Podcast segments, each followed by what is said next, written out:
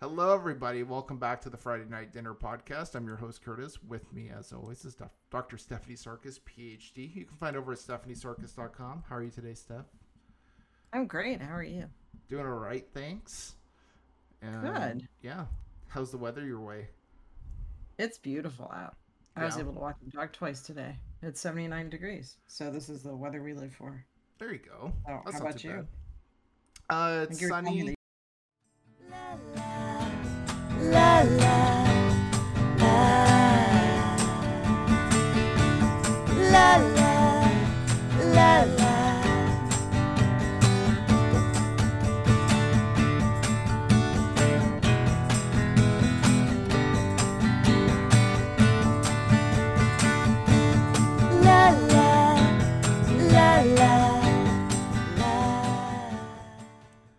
Hello, everybody. Welcome back to the Friday Night Dinner Podcast. I'm your host, Kurtis. With me, as always, is Dr. Stephanie Sarkis, PhD. You can find over at stephaniesarkis.com. How are you today, Steph? Great. How are you? Doing great, thanks. How's the weather your way? We did not talk about the last episode, so I was very excited to find out about your weather. Our weather is 64 degrees, so it's really nice out. How about you? What's your weather? Uh, well, it's currently. Let's take a look. I should probably have this these things up. It is currently. It's buffering, is what it is. Well, it tells me. That's okay. I can look up the Vancouver weather. Uh, yeah. Uh, y- yeah. Uh, 12 degrees Celsius, uh, or 53 degrees 30? Fahrenheit. Thanks to you, I can now convert Fahrenheit to Celsius with reasonable accuracy in my head. There you go. Thank you for that, because I really can't do math very well. I don't like. I know some people could do it from math. I I can't.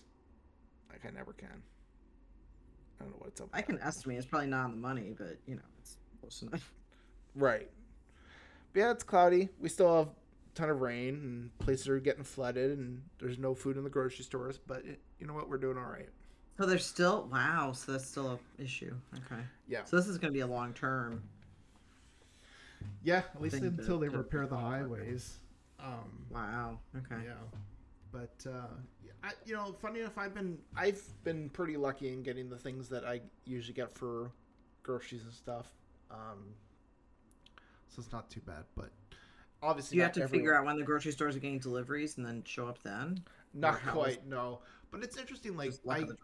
I noticed this with back when like the panic buying was happening with COVID, Mhm. and people were buying like tons of toilet paper. And what I Mhm. noticed is is that like the big stores, like you know your WalMarts and stuff like that, like those places get Mhm. emptied out quickly. But you, you go to like the small mom and pop places, like those places, those places still carry Right. tons of stuff because people don't go there. So, like for me, it's been kind of nice because I don't go to those big stores with what's going on. Like, I think I go to one of the bigger stores for like my pantry stuff, just because like that stuff is still pr- plenty in stock and it's not like, run of the mill kind of stuff. Yeah, Uh-huh. it's not like there's a big diversity on canned tomatoes or anything like that. But like Mhm. for my meats and veggies, Au I'm- contraire, but but that's a discussion well, for later. yeah.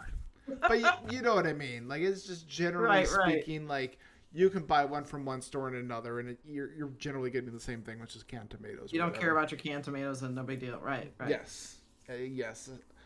Um, but yeah, I, mean, like meats and veggies. I always kind of like getting meats and veggies from like a butcher or actual market, but like those places are still fine. So, if anything, the butcher uh, was starting to get a little busy. You can tell people are starting to realize, hey, there's meat in other places aside from supermarkets. Go figure. So the smaller locations are actually getting more business now. So I guess that's a, one of the silver linings of the, of this catastrophe is that Yeah. it's redirecting some of the flow of customers. Although I did encounter a Karen at the butcher, and she said, You have She can put- Canadian Karens? "Yeah, we have we have Canadian I Karens." mean, cool.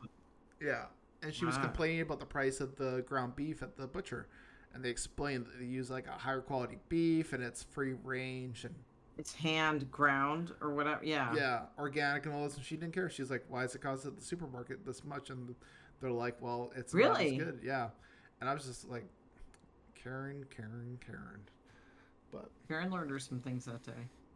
yeah, and she ended up not getting the ground beef, and I'm like, oh, Okay. and like I did More the math. it was Mm-hmm. six six ninety nine Canadian a pound, which is Mhm. really not that bad for ground beef.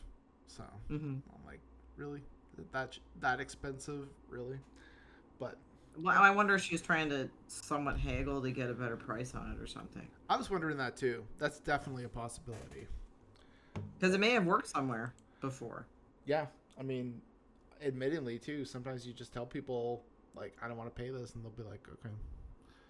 Right. But Well- there's a way to do it and there's a way not to do it. And it sounds like the Karen I also just way that was not. like don't get me wrong if i go to like places where i know haggling is a part of that economy i'm all game Mhm. for it but like i'm not gonna go Mhm. into like a Foot Locker or walmart or something and try to haggle them because it's like but no they Right. don't you don't do that like mm-hmm. Right. but again, there's a way to do it that's kind and with respect and a way that's not. yeah If it's an establishment that engages in haggling. because uh like i know That when i go the key feature. when i go down to mexico you do that all the time like Mm-hmm. buying things in In mexico too. yeah Yeah. especially in the markets you you have to otherwise you're paying so much more like there was one time i Mhm. went to mexico and i wanted to get this poncho and uh, the person goes oh it's uh, $50 for the poncho and i'm like oh Mhm. it didn't seem like it was worth 50 bucks so Mhm. i tell him well i only got 20 bucks but i say oh well i'll I'll go to the back to the resort. I'll come back tomorrow and get it. But of course, they're probably thinking I might forget or something might happen. I won't get it. So they better They want to make this sale. Yeah. So they'll be like, just give me the twenty bucks. I'm like okay, Mhm. fine. Mhm. So you're like you know how to haggle. Yes. Like you kn- you you do the you know you're ready to walk away thing. Yeah. Yeah, that's that's my strategy with haggling. I just pretend like Mhm. I'm like, oh sorry, I only got twenty bucks. I got I have to come back Right. later.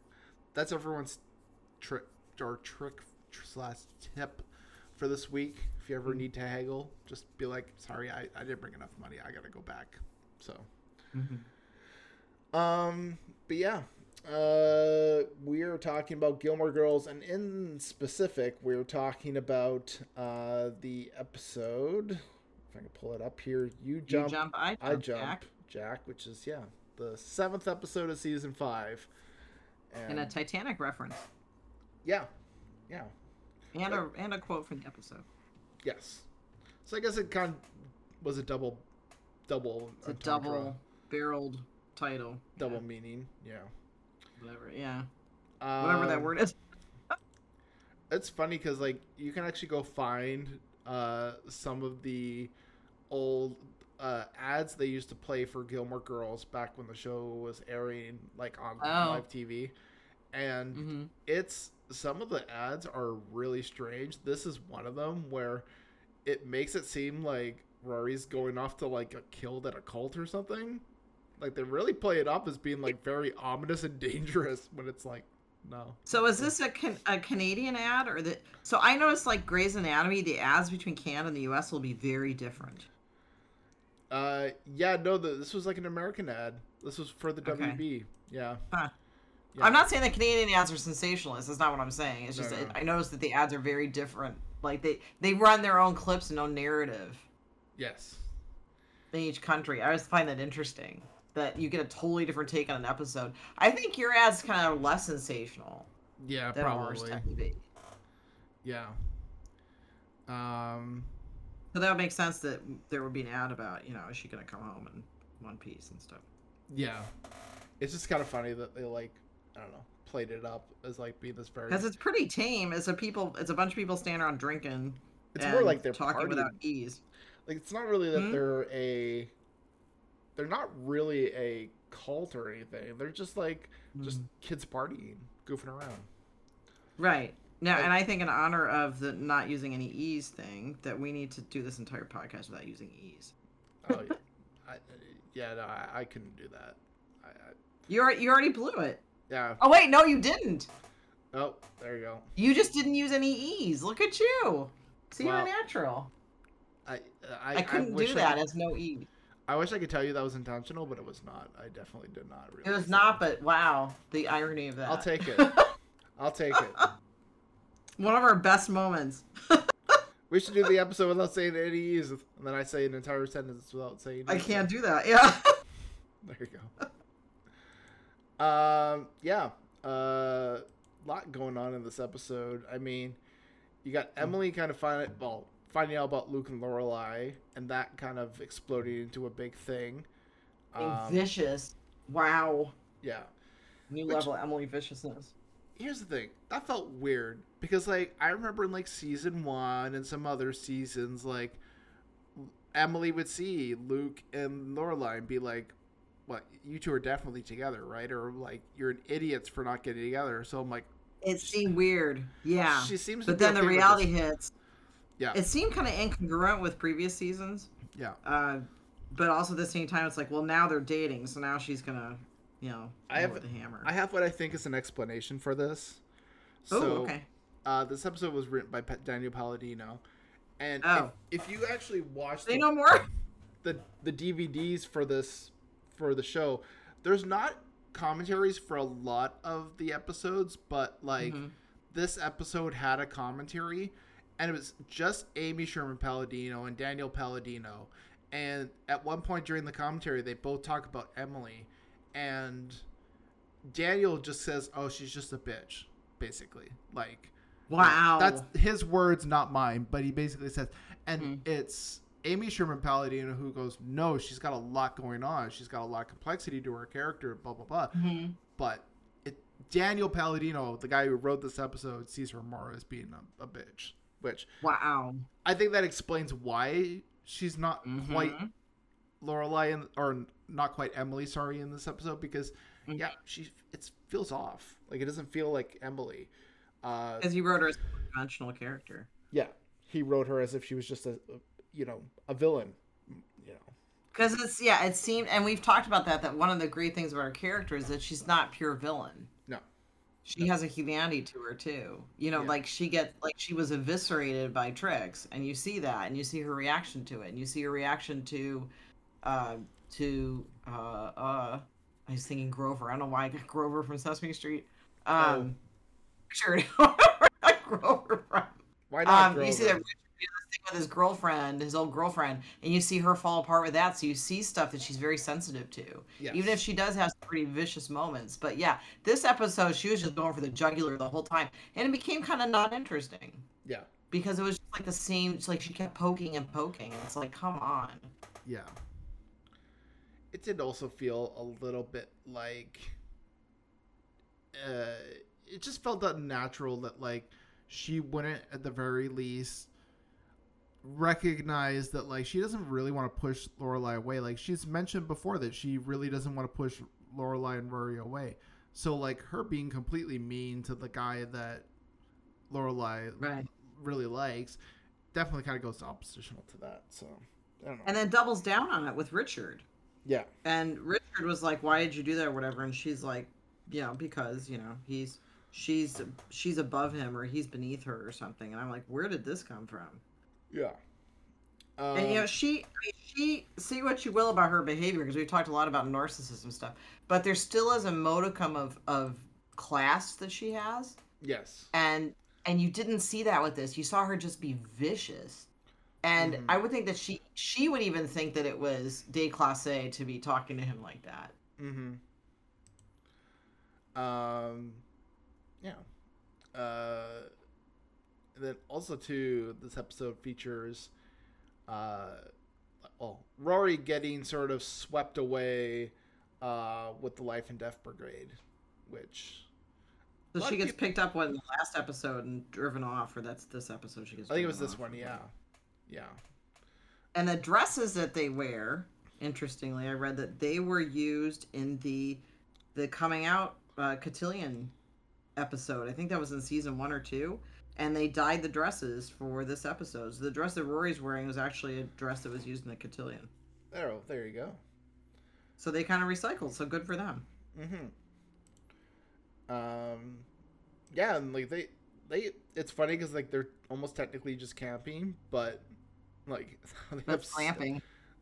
They, they, they, they are like rich people camping. Like they've got like food Mm-hmm. laying all around. They got tons of drinks. They've got the tents. Like, yeah, it's, It's it's glamping before it was glamping. Yeah. Oh, is that actually Mhm. a thing? Gla- Yeah, that's glamping is like when you go camping, but you've got like air conditioning and Uh, uh, yeah, Okay. It's like it's like uh, camping with outlets.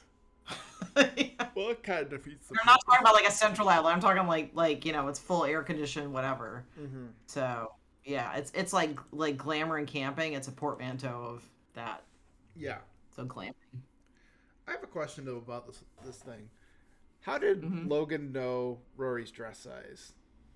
I thought that too. That And he was- makes a comment about, oh, I, I always, you know, I guessed your dress size or whatever. I know dress sizes. And it was like some kind of creepy comment. Yeah. I I just But imagine if you're like Rory, would you put on the dress? I would have been like, this is a little strange. Because you're being a reporter, right? And reporters are usually supposed to not, you know, well, I mean Rory's. I'm gonna just say once again, I don't think Rory is the best reporter. like, not following like total journalistic ethics, right? no, no. Like, you know, she agrees to these terms of like her not being able to like talk about a lot of things she sees and whatnot, but. So maybe see what article she comes up with. I'm assuming that's the following episode. yeah, Um, downfall. that how it. Yeah, she. Yeah. Oh, it is. part of it. Yeah, I just like I don't know. The, Oh. yeah, we'll, we'll talk about it in the next recording. But yeah, Oh, okay. Because I mean, I may need some some talking down after the episode, but uh, um, it's mostly Dean. But uh, but you see, like you know, Rory drops Dean like a hot potato. yeah, she's already moving on to Logan, which is Mhm. I I personally don't mind Logan, but I think he's a character that starts off obnoxious and just gets slightly better over the course of the show. He seems very insecure. Yes. And I and I wonder if yeah, because I would think that in that position, you probably don't know if the people you're around like you for you, or because of what you can provide for them. yes. Granted, it appears that many people in that society also have money, um, but again, you never really know are they friends or are they sycophants? And I think that that's, I wonder if that's part of it. And also, you know, if he knows that he's there based on his dad's empire, Yeah. there, I wonder if there's a feeling of him feeling like he didn't really earn it. I mean, some people have no problem with that, but um, Well, I guess he seemed like he had a level of insecurity to him. because we find out that like he's the the son of a like business magnate, like a newspaper conglomerate giant, whatever. So Which means he can go into the Yale Daily News anytime he wants and just show up and he says for the picture, right? So yeah, yeah. Um, does but, a big show of that he's not really seriously there, which is really obnoxious. but I mean, a convenient in for Rory who wants to be a journalist, I guess. But Right. Oh, so there's so that's what I was wondering too, is the attraction because she knows that he's got a father that's a newspaper giant. Or is it because of him? I I think she sees him as very exciting, which I gotta say, he does seem like a pretty exciting guy. Like he seems a lot more interesting than both Dean and Jess at this point. Um, you know, And he challenges her. He's like he Yeah. says you know something to her about, well, you don't take risks or something like that.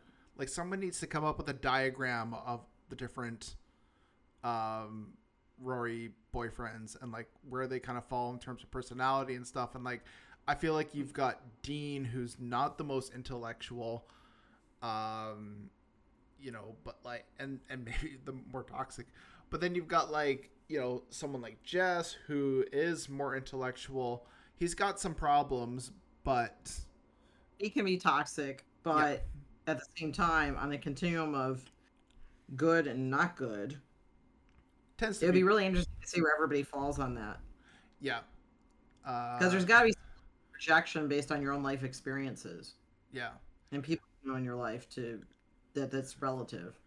but like I feel like with Logan, like he's more intellectual than Dean is, but um, I mean he seems just very smart, like well read and whatnot. But then he doesn't seem to come with the baggage that Jess does. Like he seems to have some issues and some hangups. I think everyone does to some shape or form. But he had a life which Sorry. he had less roadblocks. yeah, like he seems the most available emotionally and he's intellectual. I could see why Rory would be attracted to him. Um, But I think she's got a lot of interest, but not much else to really know about him yet. Um, So I think it's she's kind of trying to figure him out as well, and you kind of get that she's asking him a lot of questions. She wants to know who is this guy and what exactly is his angle.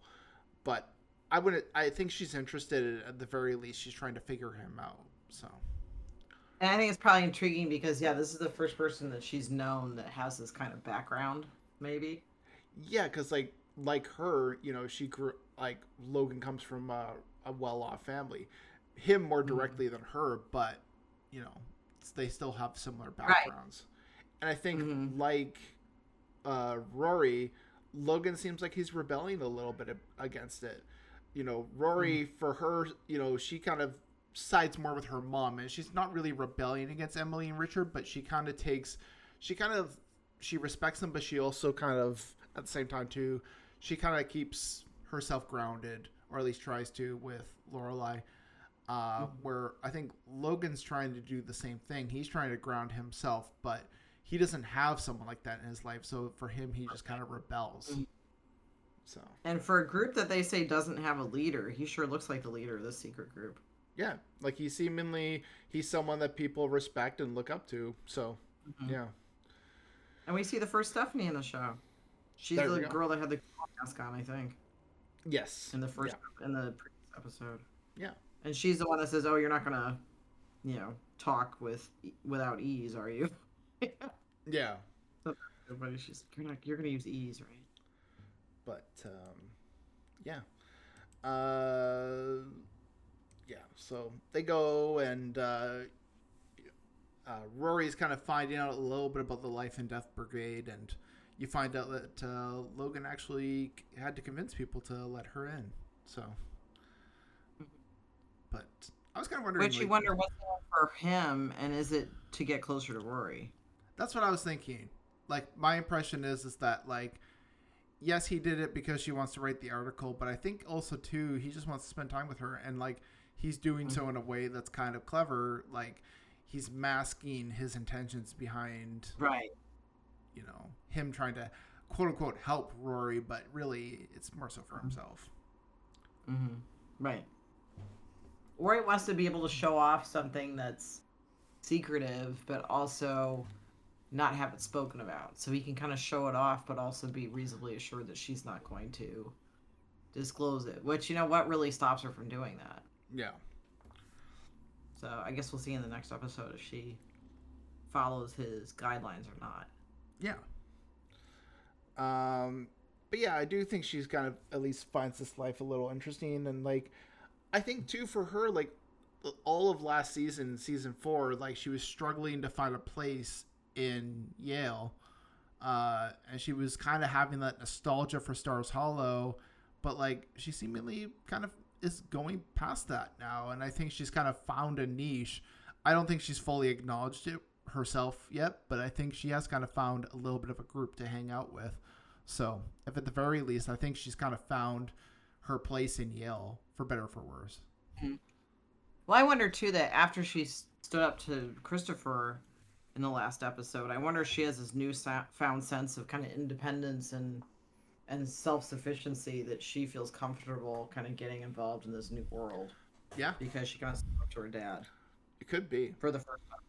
Yeah. Um, yeah.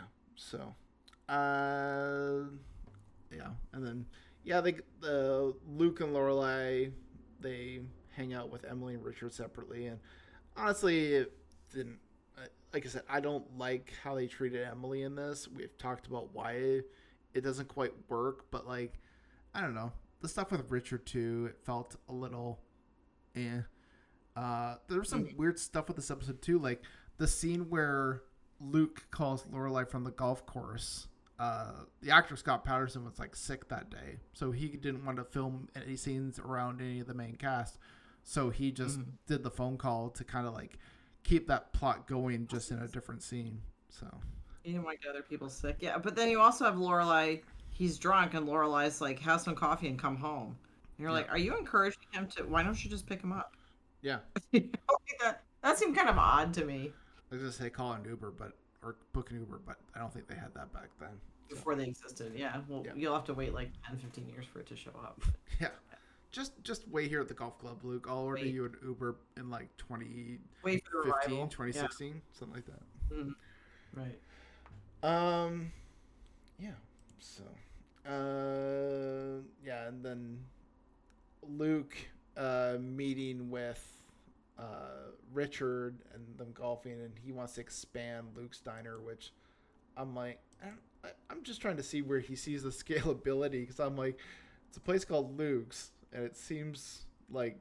I don't know. It seems like it's doing well, but I was like, really? Like, are you- just gonna have everyone wear a pin that says Luke's? I was just wondering about the viability of him doing that. It But reminds me of a cop restaurant where everybody, where all the servers wear a pin that says "mom." It's it's like mom's diner or mom something. yeah, uh, Hollywood Studios. Yeah. So I was I noticed too that the way that Emily and Richard were talking about this, the way Richard talks about him is kind of disrespectful. Like Yeah. basically like kind of proud of the fact that he feels like he got one over on Luke. It, it Yeah. seemed kind of out of character for him too. They just seem like a meaner version of themselves. Well, it's Daniel Palladino for you. And I think there's also a body image joke somewhere in there too. So that's Yeah. That just that whole plot felt not natural because again, it's not what Emily and Richard are. Like they might have disagreements about things with people, but not not like that. So I think this is directed by Kenny Ortega, it who was. also directed some of our other favorite episodes. yeah. And there are ep- some scenes that are pretty cool. Oh, go ahead. And this is like a I think this is one of the higher rated episodes on IMDb. Like this is a fan favorite episode. Uh, and Mhm. I'll be honest, I like this episode too. Uh, I think it really this episode really sells you on Logan. I think, like for Mhm. both Rory and the audience, I think we're we're getting to see the potential of Logan. So, um, Yeah. he's getting some more dimensions to him. yeah like he's not a total jerk i mean he definitely seems like he's got some hang-ups but i mean yeah he's not uh fighting with lorelai like uh jess did in his first episode so Mhm. Right. I mean, maybe not the healthiest choice for Rory, but she's curious. So. Yeah. And i think the thing is too is it'll be interesting to see if he grows and develops over time. Like he already seems to be getting more dimension so maybe he'll get more maybe he'll get less. We'll find out. Um uh was this the, was this the episode where no this wasn't the episode i'm just trying to think of something else.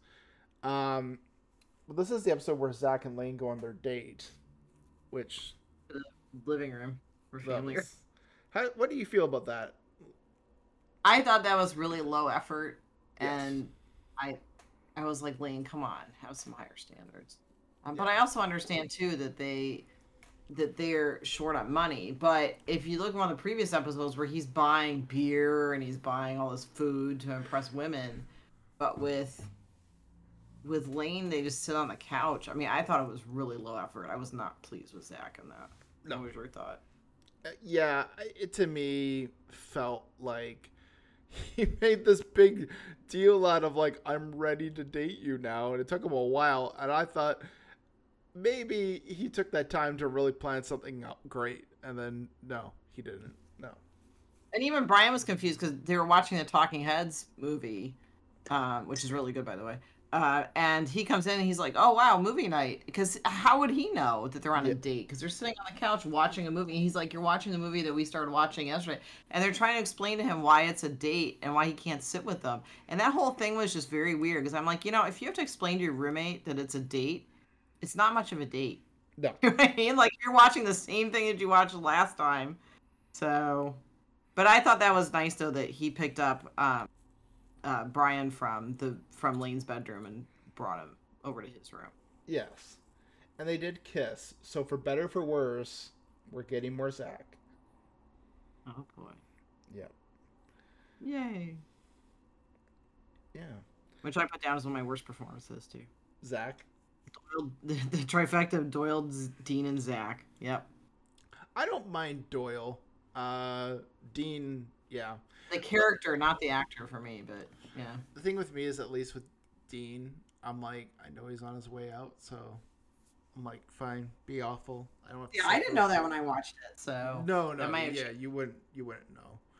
But I think it's But he'll go on to have a career in Supernatural, and that's cool. yeah, he's gonna have a very supernatural career. Ha ha. ha. There's an episode of Supernatural where they go on a tram ride through the set of Gilmore Girls, Do they actually? and somebody comment about something like they make a uh, throwback or reference or something to it. That's So funny. Well, like I know uh, they did uh, a like a festival. I think it was like an Austin Film Festival or something where they did a reunion with the Gilmore Girls cast and Jared Padalecki was Mm-hmm. on there and he said that you know he had a good time on the show and all that and he enjoyed it. So I imagine he still Well, he's has best friends with Milo Ventimiglia. Yeah, which is funny. So I think they asked him like, "Are you Team Dean or Team Jess or whatever?" And he's like, "Oh yeah." Or uh, Milo Ventimiglia said he's Team Dean, and then Jared Padalecki Mhm. said he's Team Jess, which I find kind of funny. Yeah. I mean, the reality is you would probably be more Team Jess than Team Dean, but Uh-huh. it's nice to hear that you, that at least uh, Dean himself is Team Right. Jess. So Right. Even though I beat him up. Yeah. Um, yeah, but I think this episode mostly is remembered for like the time that Rory spends with the uh, group. So, Mm-hmm.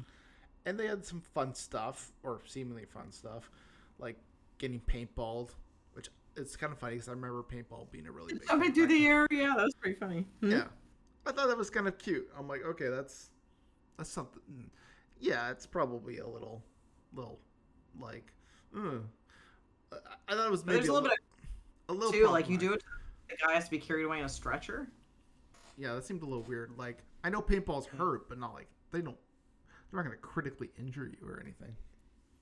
Well, he was also kind of flying through the air, too. So I don't know what injury caused what, but Yeah, but you would think somebody going away in a stretcher would cause somebody alarm.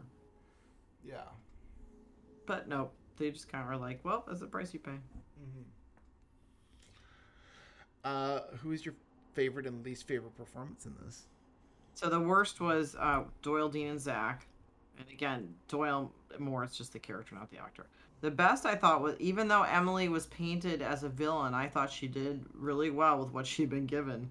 Um, and then Luke too, I thought he did a good job. Even I think he's in, he was in that one scene by himself, but he was in what his whole interaction with Emily. I think he he did a good job. At you could see him like slowly simmering, but he wasn't going to say something untowards to Emily. So um, I thought he did a good job. And, and, and I also want to bring up, too, what's going on with the Gilmore Girls' hair? So the episode where it's Lorelai and Rory and and Emily, they have very fluffy hair. So I don't know if they had a different hair person that day or what. Oh, really? But their hair all looks like kind of fluffed out and like like like they all had a um like a style done on them and like their hair blown out. I don't know. But it was a little distracting because they all had foofy hair, and Emily's wearing the foofy hair at the dinner table. So, That's weird. so I would say also there's special mention of the appearance by their hair. That's Kind of wild. that is very strange. That's happened before. There's another episode too where Emily just showed up with like really floofy hair, Yeah. and it did not. It, it's interesting how much a hairstyle can change what your face looks like. And with Rory, it looked very grown up. Yeah. because her hair is all blown out, and so that's why I was wondering, like, is it just like they had somebody different on set that day doing hair? But Mm. anyways, yeah, I thought the best episodes were Emily with what she had to work with. She did a really good job. Because I think she, it looks like she did try to inject some humanity into the word she was given, and then Luke, I think, just did really well with the like the quiet simmering. Yeah. How about you? Um, Favorite? I'm gonna say Logan for favorite. I liked him in this episode. I think this episode really had to sell you on Logan, and I think the actor did a really good job of instilling enough charm with him that even when he was a bit of a prick, you still kind of were like, I can see why others, including Rory, uh, like him in a Or yeah, Mm-hmm. He's got a charisma. He's definitely got charisma. yeah, Which can can be a good thing or not a good thing, yeah. depending on the person. Mm-hmm. Um, and then least favorite. Oh boy, there's a ton in this episode. but I'm gonna say Emily because it just wasn't Emily. Ah, I know it's mostly the writing, but still, it just it felt off. Didn't feel Mhm. like her. she felt like she leveled up on mean. Yeah, it just felt odd, really. So, Mhm. um, okay. Uh, favorite reference from this episode. Uh, they mentioned All the President's Men, which uh, is a movie and a book by uh, Woodward and Bernstein that they exposed um, the Watergate scandal with Nixon. Um, also, The Talking Heads. Um, Stop Making Sense, I think, was the the movie they were watching. That's good. Um, and um, and then the quote was, um, and this is also reference. So when Luke is trying to fake like he reads a lot, and he's he says I like this science fiction author. He said it's Dick something. He's I, I'm pretty sure he's referring to Philip K. Dick, who is a science fiction author. But the best quote of the entire episode, and possibly one of the best in the series, comes after that, which is where Richard says, "Well, I'll bring Dick up on the internet and see what comes up." Like, oh, Richard, you don't want to do that. Trust me. That was amazing. and I couldn't tell if he was saying it ironically or not.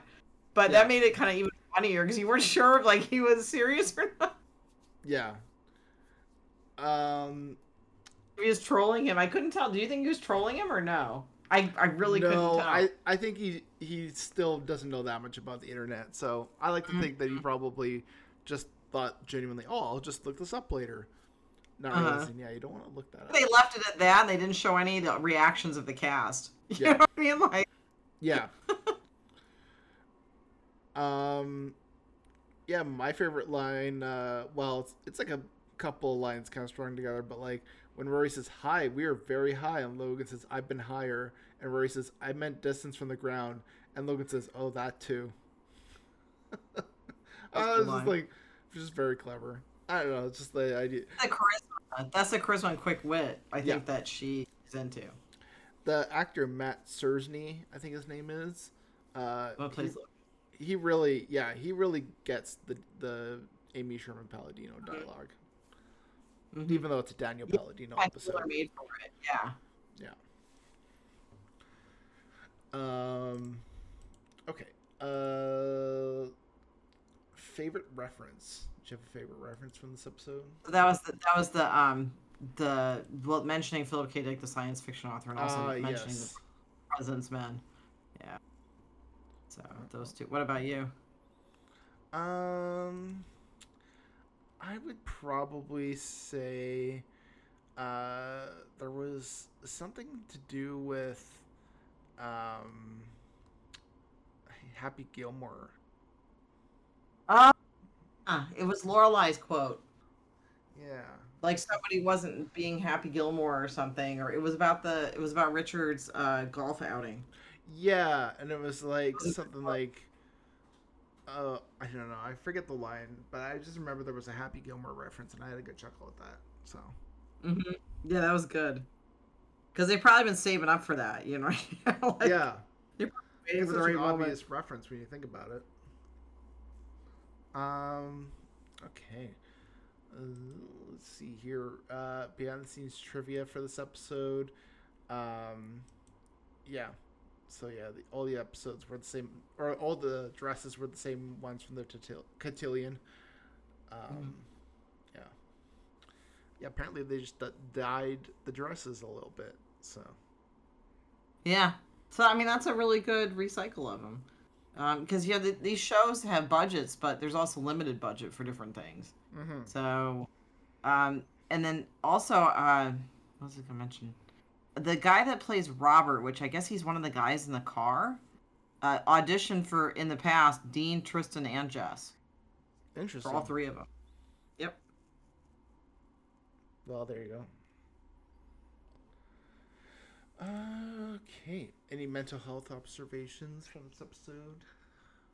I think just that that um that idea of kind of putting somebody in their place by talking around them, which is and I know we both don't agree on on the dialogue they gave Emily, but you know that does happen where people are narcissists or sociopaths will will basically tell you that you're less than without directly saying it, and Mhm. and they take it almost to an art form, not a good art form, um, but we saw that in action that there are people actually do that that will that will um, you know bring up uh, so you can't directly and, and and i think luke said something about this like you couldn't directly say something to her because she was talking around it Yeah. and i think that's something that narcissists and sociopaths are really good at is Mhm. that they will just very politely with a smile on their face say really vicious things but you can't pinpoint exactly what it is they're going after but they've just eviscerated you yeah. so i think that was for for the it being out of character that is something that happens though i just don't think that it was appropriate for emily and Yeah. her character Mhm.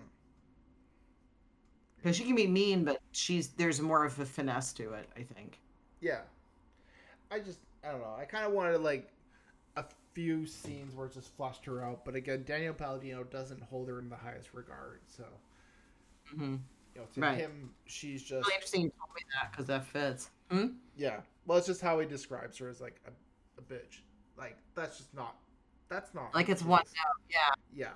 Well i'm glad amy sherman palladino corrected him Yeah. It also goes to show when like she writes an episode with uh, Emily, it, it kind of shows. There's that Mhm. dimension to her. So Right.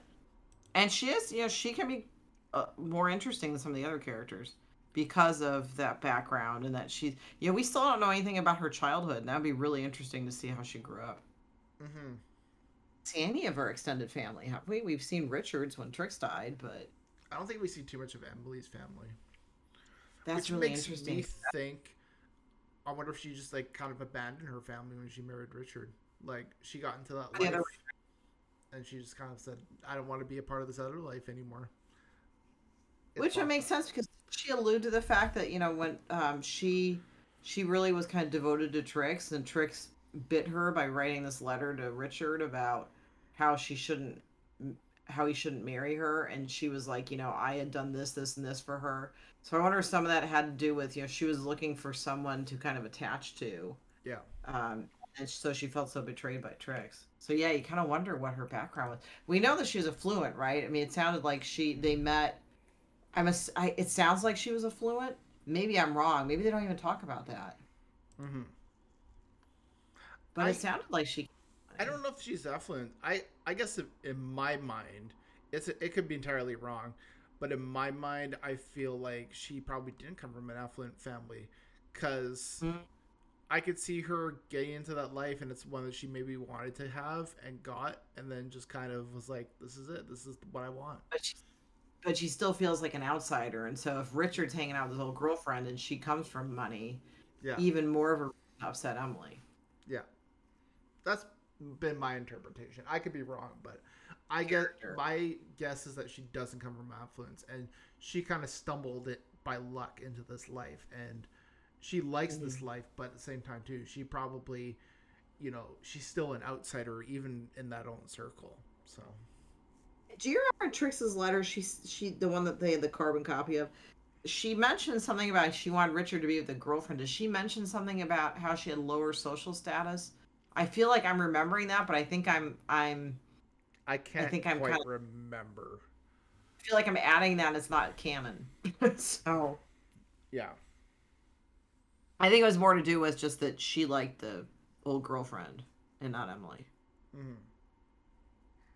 yeah, and we don't. I don't know if they mentioned the reasons why, but I think that kind of makes sense. Yeah. No, I think your I think your background for her makes a lot of sense. It would be interesting if they ever like kind of detailed that a little more. But Yeah, I wonder if it, if it's if they're gonna leave it alone because it's it's more interesting conjecture how she became the person she is.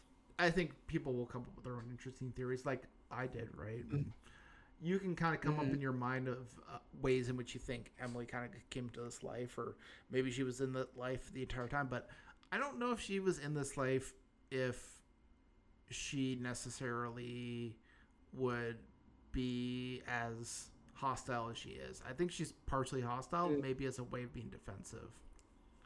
But Mm-hmm. it also would kind of explain why Lorelai and Rory kind of ended up being a little bit more, uh, get up, sort of opposite from that life. Because Like I more could down see. People Sorry. like more down to earth and accepting of people. Yeah, I think I could you could point to that and, and kind of treat it like Emily, like that could have been. They kind of see Emily in the kind of similar like Emily probably wanted to be of that life, and they probably just didn't want to be of that life. They kind of chose the opposite. So I don't know. We saw that too in the episodes with the flashbacks to um, Lorelai when she's a teenager, just that kind of not agreeing with who they were Yeah. and feeling trapped by that life.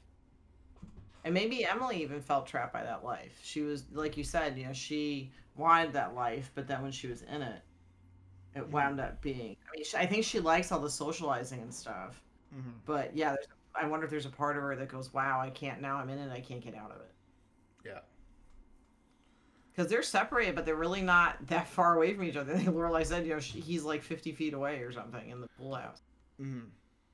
which is like a house, Yeah. you know. So he's not hurting, but Mm-hmm. so you wonder how long that's going to go on. Where they're kind of just, are- are they ever going to live away from each other, or have they formed that they're they've been together for I don't I don't I can't remember how many years. I think they mentioned how many years they've been married, but you know they've built a whole life together, and there's a certain dependence they have on each other. Mm. So I wonder if they're ever gonna actually live away from each other. Yeah. Cool. I think So that's it's also my mental health. There you go. Hmm? Oh, just yeah. There you go. That that, that makes sense. Mhm. Um, what would you give this episode a score of? It's an eight. I thought this was one of the better episodes. I really like the visual of them jumping off the tower. That was pretty cool. Yeah, it was nice. Definitely, like I Mhm. don't know. I think I remember it not being nearly as tall. When I watched the episode, I'm like, ah, it seems pretty tall. So Right. And also, what's the reality of someone in a ball gown going up scaffolding without any kind of harness? Like that seems like you know that was a recipe for disaster, which I'm really surprised Rory did that, based on what we know about Rory. So that was just as much out of character to me as um, as Emily being so vicious without any kind of reprieve from it. I mean, I, that just seems like I that is impossible yeah, for Rory to do that. yeah. I don't. I kind of wanted a scene where she just kind of was like, I'm I'm doing this. Like she kind of pushed herself maybe a little bit more, but. Like if she fell off the tower, climbing It's up like, it. You gotta put this harness on first. No. Yeah, Um, no harness side. Nope. Yeah. I give this. Uh, kind of want to give it a nine. Yeah, I'll bump it up to a nine. Uh, I kind of feel like your height? eight, I kind of feel like eight and a half, but I don't want to do a half, so I'll just bump it up to nine. Sometimes you feel like a half, sometimes you don't. Yeah, It's okay. I, I do like this episode. I think, I think the main thing for me in this episode is that like this episode really had to sell you on Logan. Like, you should watch this and and feel like you have a strong opinion of Logan after this, good or bad. Uh, Good or not- bad, right? you don't Yeah. have to have like a positive experience, a positive uh, kind of take on him, but I think you have to have some sort of feeling on him. And I feel like this job did a, or this episode did a really good job of kind of showcasing him and giving me a good idea of who he was. And yeah, I'm a little more positive on him than negative. I mean, it helps that he's not nearly as bad as Dean, but you know, It's Uh, all relative. Yes. Um, and it, it's just interesting because I think we get a little bit of a tease of what she, what Rory finds so interesting with him. Uh, and He is interesting. yeah, I think that Healthy, I don't know, but I think for Rory even too, she's kind of going through this phase where she's trying to figure out it all, and she's not quite there yet either. So she saw this coming either. So Yeah. you know, like being attracted to him, or you know, because I think she had a, an idea formulated who he was, and I think she's finding that that's different now that she's gotten to know him. And he is kind of intriguing, charismatic. So Yeah. And I think too, like Rory is not as opposed to the that lifestyle like her mother is. Like she, Mhm. she because is, she hasn't been in it as long, right? So No. no. And it, it'll be interesting to see does she get more into that life and what's her response to that? Does she take to it Mhm. more or does she start to re- rebel a, a little bit more like Lorelai did? So like Lorelai just later on in life, yeah. yeah. Cool. Uh, yeah. So, Steph is over at stephaniesarkis.com. Gaslighting is the book, and Talking Brains is the other podcast that she's on. And I'm over at threeangrynerds.com where almost every other day got new content going up. And with that said, we'll see you all next time. Bye. Bye.